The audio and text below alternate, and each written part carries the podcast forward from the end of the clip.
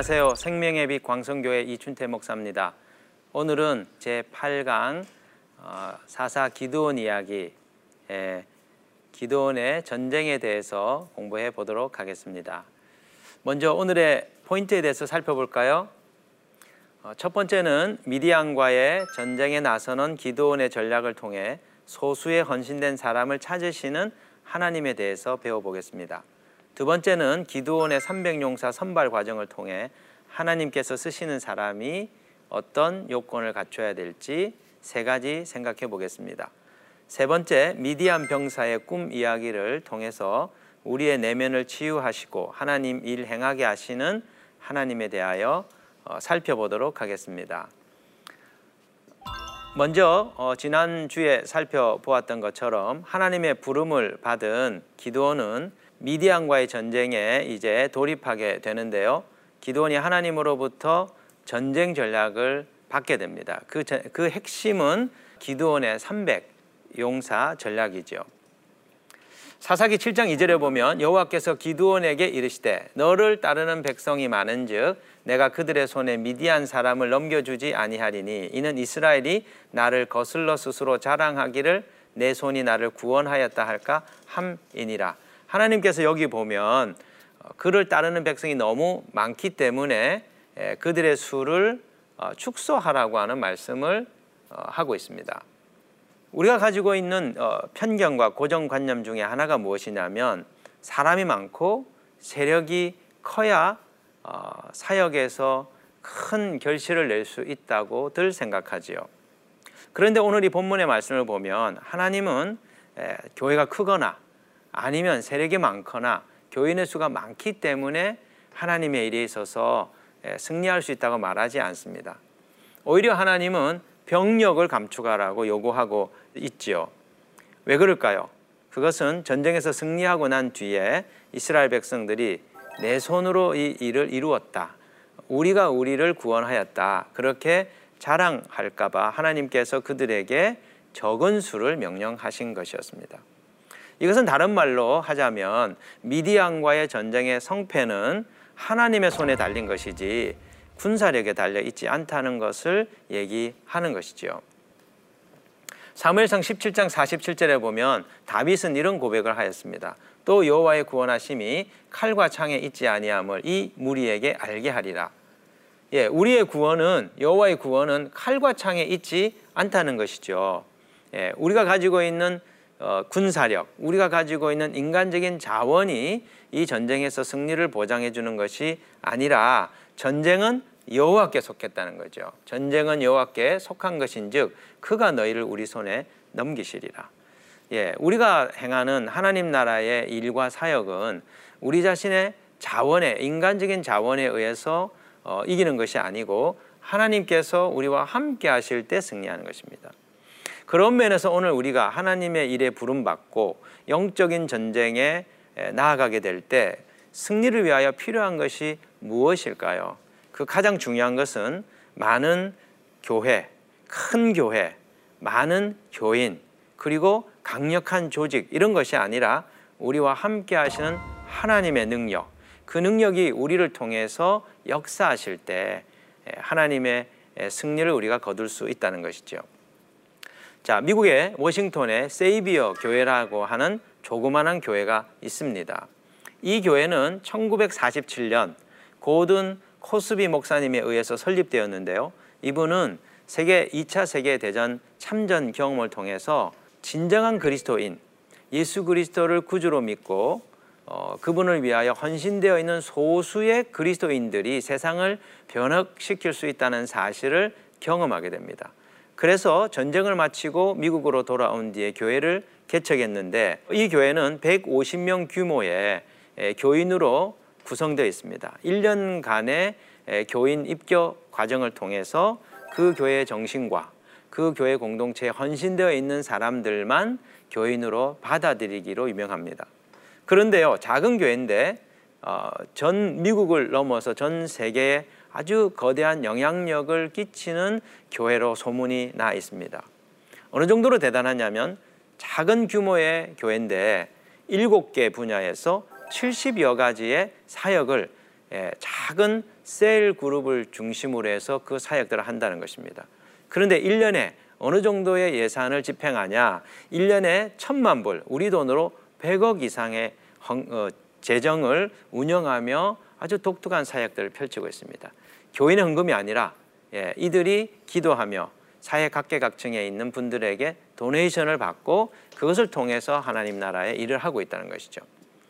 그런데요, 대표적으로 하고 있는 그들의 사역을 보면 미국 최초의 북카페, 토기장의 집을 어, 운영을 시작했습니다. 그래서 많은 신학자들 그리고 많은 사상가들을 이곳에 불러 모아서 어, 교육을 하고 가르치고 또 토론을 하고 그리고 기독교 어, 사상을 전하는 그런 사역들을 했었습니다.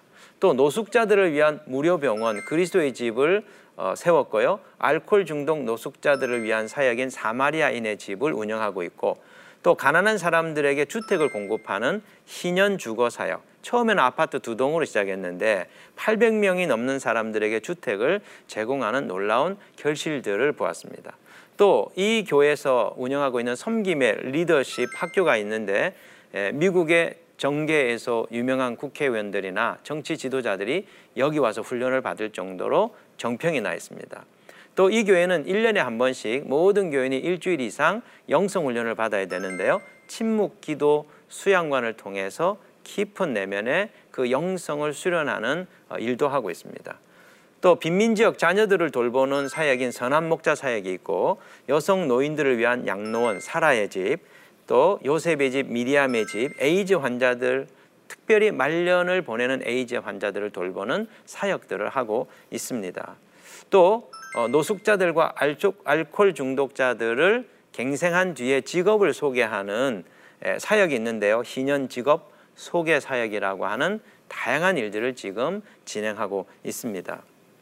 참 놀라운 것은 이 교회가 세워진 이래로 교인 수가 150명을 넘지 않는다는 겁니다. 왜냐하면 매년 아, 이 교회 교인으로서 살아갈 것인지를 헌신하고 다짐하면서 그들의 그 공동체성을 계속 유지하고 있기 때문이죠. 고든 코스비 목사님의 목회 철학을 보면 오늘 기도원의 300용사에 깔려 있는 그 성경적 정신을 우리가 배울 수 있습니다. 고든 코스비 목사님은 뭐라고 얘기했냐? 진정으로 세상을 변화시키는 것은 고도의 영적 훈련을 받은 자신을 헌신할 수 있는 사람들로 구성된 소그룹 공동체에 의해서만 가능하다. 이 목회 철학으로 지금까지 교회 사역을 하고 있는 것이죠.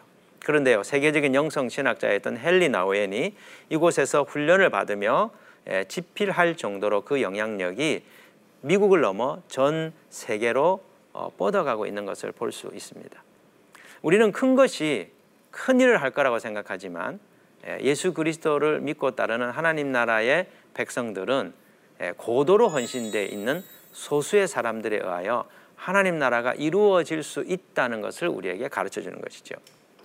오늘도 우리 주님은 그분의 나라를 위하여 자신의 인생 전부를 헌신할 헌신된 사람들을 찾고 계신 거죠. 그렇다면 하나님은 어떤 사람을 하나님 나라의 일꾼으로 세우실까요? 오늘 이 본문에 보면 세 가지 선발 기준이 나옵니다. 첫 번째는요, 믿음과 용기를 가진 자이지요. 자, 오늘 이 본문에 보면 많은 사람들이 기도원을 따랐지만 하나님께서 그들이 다 이 전쟁에 필요한 것이 아니라고 얘기하는 것이죠. 자, 믿음과 용기를 가진 사람이 첫 번째 중요한 자격 요건입니다. 자, 사사기 7장 3절에 이렇게 말합니다. 이제 너는 백성의 귀에 외쳐 이르기를 누구든지 두려워 떠는 자는 길라산을 떠나 돌아가라 하라 하시니 이에 돌아간 백성이 2만 2천 명이요 남은 자가 만 명이었더라. 네, 분명히 말씀하기를 두려워 떠는 자는 돌아가라고 했습니다. 두려움을 가지면 하나님 나라 일을 행할 수가 없는 것이죠. 3절에 보면 두려워 떠는 자 돌아가라. 두려움에 떠는 자는 하나님이 사용하실 수 없습니다. 왜요? 두려워하는 것은 이미 자기와의 싸움에서 진 것이기 때문이죠. 하나님은 우리의 마음을 통해서 일하시는데 우리의 마음이 패배 의식에 젖어 있으면 하나님의 승리의 기름 부으심이 막혀 버리는 것입니다. 그렇기 때문에 두려워하면 전쟁을 하나마나 소용이 없는 것이죠. 하나님은 죽기를 각오하고 싸우고자 하는 믿음과 용기를 가진 자, 그 사람을 통해서 일하시는 것이죠. 우리가 알고 있는 것처럼 99% 헌신되어 있는 100명의 사람보다 100% 헌신되어 있는 한 사람이 하나님의 역사를 이룬다는 것을 우리가 알 수 있습니다. 두 번째로 하나님이 헌신된 사람을 선별할 때 사용하는 기준은 욕망을 다스릴 수 있느냐, 욕망을 이기는 사람입니다. 5절로부터 7절에 나타난 하나님의 테스트 내용을 보면 하나님은 이 전쟁에 나갈 수 있는 사람의 조건을 제시하고 있습니다. 자, 어, 개가 핥는 것 같이 혀로 물을 핥는 사람은 어, 이 전쟁에 참여할 수 없다는 것이죠. 자, 여기서 개가 핥는 것처럼 혀로 물을 핥는 자라는 것은 목이 너무 말라 갈증이 날때 예, 전후좌우를 살피지 않고 물을 허겁지겁 먹는 사람을 어, 의미합니다. 여러분 이 갈증이 뭘까요? 우리의 육체의 예, 그 욕망을 대표적으로 보여주는 것이죠. 그런데 이 육체의 정욕을 다스릴 수 없는 사람은 하나님의 일에 쓰임 받기가 어렵습니다. 또 어, 무릎을 꿇고 먹는 자를 하나님께서 돌아가라고 돌려보내라고 말씀하시는데요. 무릎을 꿇고 먹는 자는 주변에 대한 주의력이 없고 신중함이 결여된 사람을 의미합니다. 그렇기 때문에 이 전쟁에 참여하는 자는 항시 주변을 살피며 전투 태세를 갖춘 사람이어야 하기 때문에 무릎을 꿇고 어, 물을 마시는 자는 이 전쟁에 선발될 수 없다고 하나님이 말씀하시는 것이죠. 그러면 세 번째 손으로 움켜 입에 대는 자는 어떤 사람입니까? 그것은 전쟁이라고 하는 목표에 시선을 두고 언제나 전투할 태세를 가지고 있는 사람을 의미합니다. 하나님이 이런 사람을 쓰신다는 것이죠. 왜 그렇습니까? 예, 전쟁을 할때 예, 전후 상황을 잘 살피며 언제 적이 우리를 칠지 그 부분에 대해서 어, 깨어 있는 어, 마음과 정신을 가지고 있어야 이 전쟁에서 승리할 수 있기 때문입니다. 하나님께서 요구하는 세 번째 중요한 아, 선발 기준이 여기 나오는 것이죠. 영적으로 깨어서 어, 자기의 영혼을 지킬 수 있는 자 그리고 이 세상에 하나님이 어떻게 운행하시고 사단의 세력은 어떻게 활동하고 있는지를 감지할 수 있는 사람을 하나님이 하나님 나라 전쟁에 사용하신다는 거예요. 그렇기 때문에 오늘 우리가 이 말씀을 어, 배우면서 기억해야 될 사실이 뭐냐? 우리 자신이 하나님께 쓰임 받을 수 있도록 언제나 깨어 있는 삶의 자세를 견지해야 된다는 것입니다.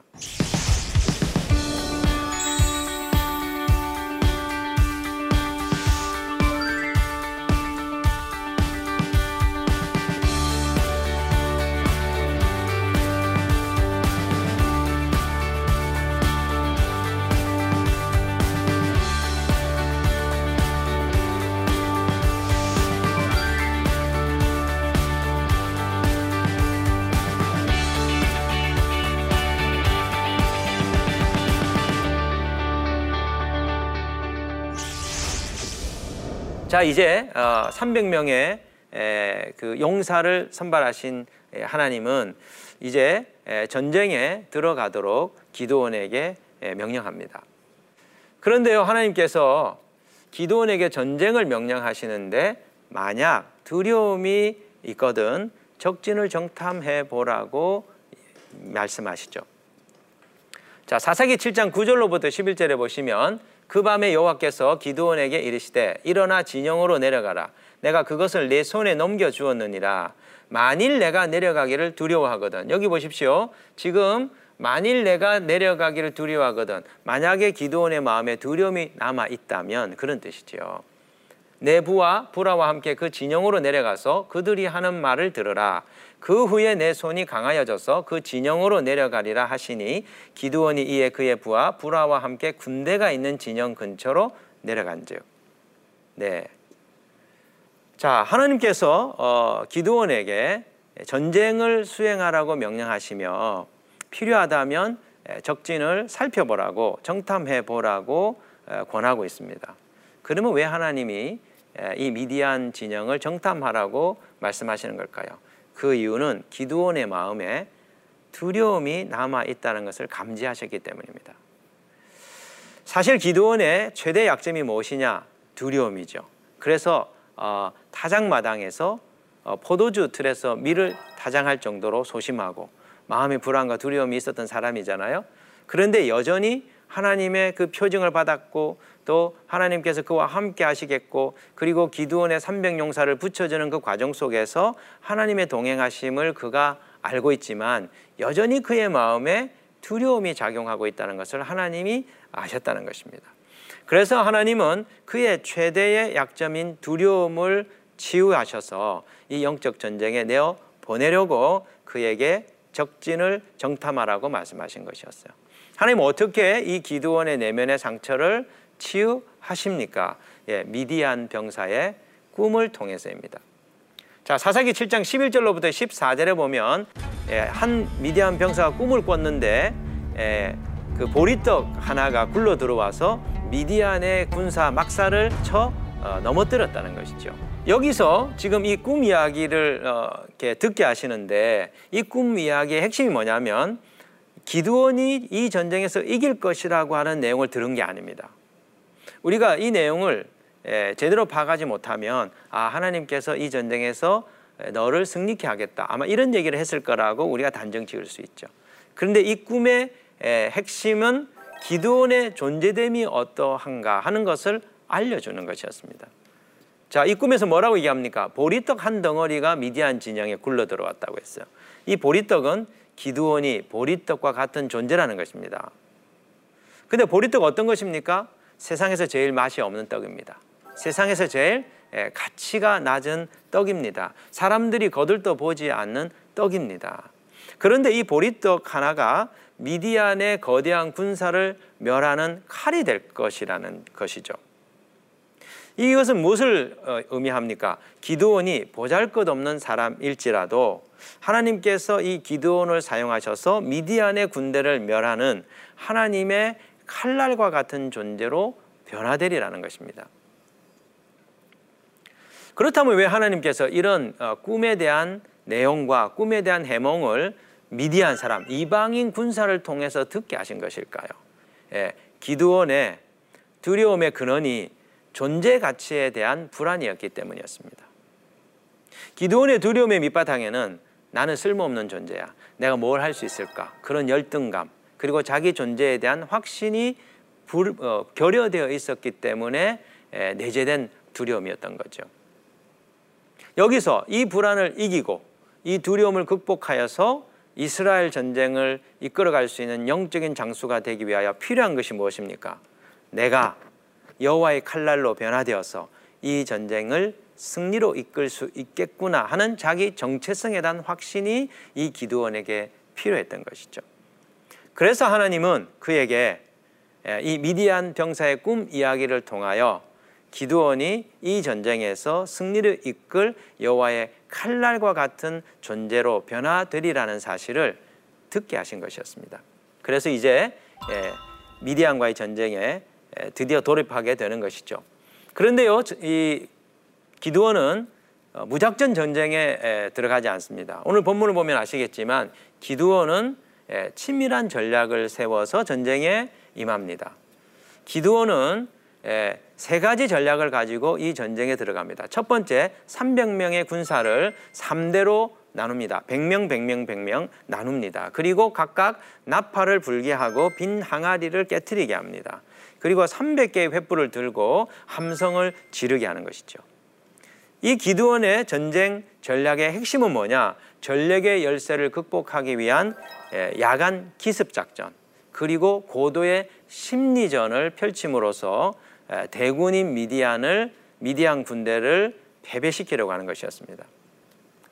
여기서 우리가 기드원에게서 배울 수 있는 어, 모습이 무엇입니까? 예, 인생이라고 하는 전쟁터에서 우리가 싸울 때 지혜롭게 싸워야 된다는 것입니다. 지혜를 가지고 싸워야 된다는 것입니다. 하나님은요, 우리가 믿음으로, 기도로 그렇게 이 세상살이를 살기를 원치 않습니다. 기도하며 하나님 믿는다는 것은 우리 전쟁의 승리가 하나님께 달려 있다는 표시이죠.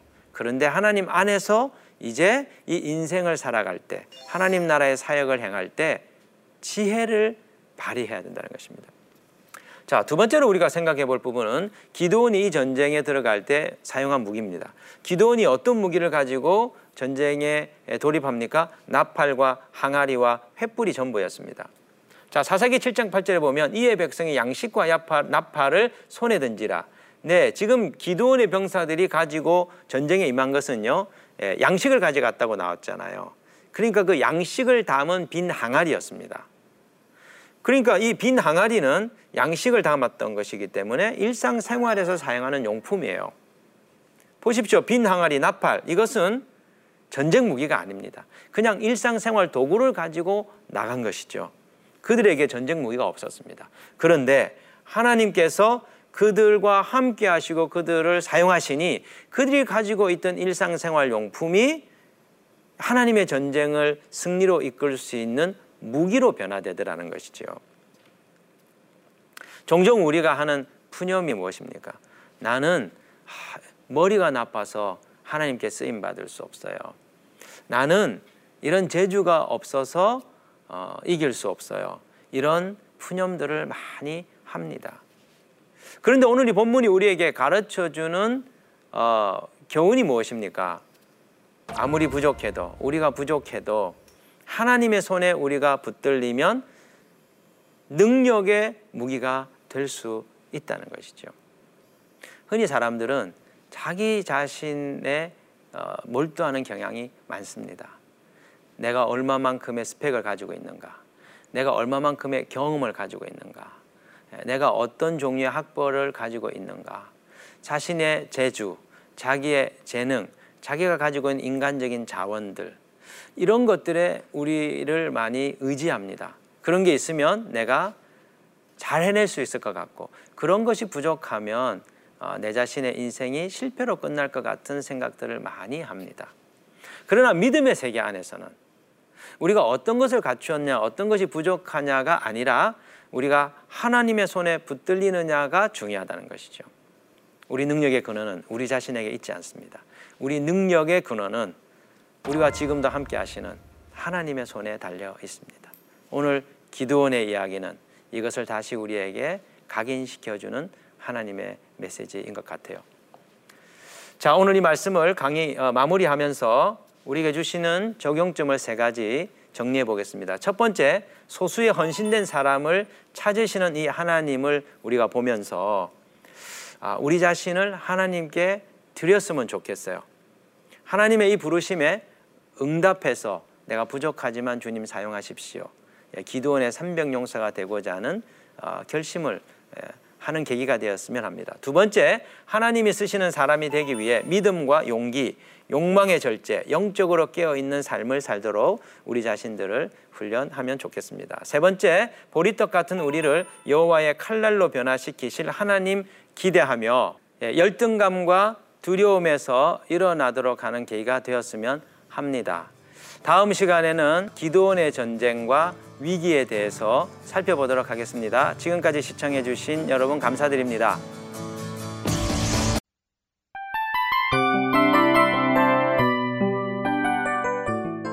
이 프로그램은 청취자 여러분의 소중한 후원으로 제작됩니다.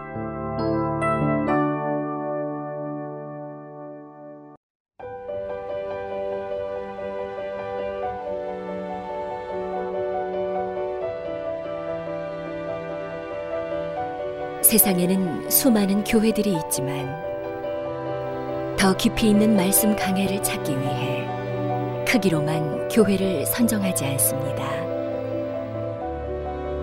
보다 좋은 영적 콘텐츠를 더 많이 나누기 위해 방송비를 받지 않습니다. 1년 365일 복음만 전하고 싶어서 우리는 광고를 하지 않습니다. 온누리의 복음을 땅끝까지 CGN TV와 함께 땅끝 성교사가 되주세요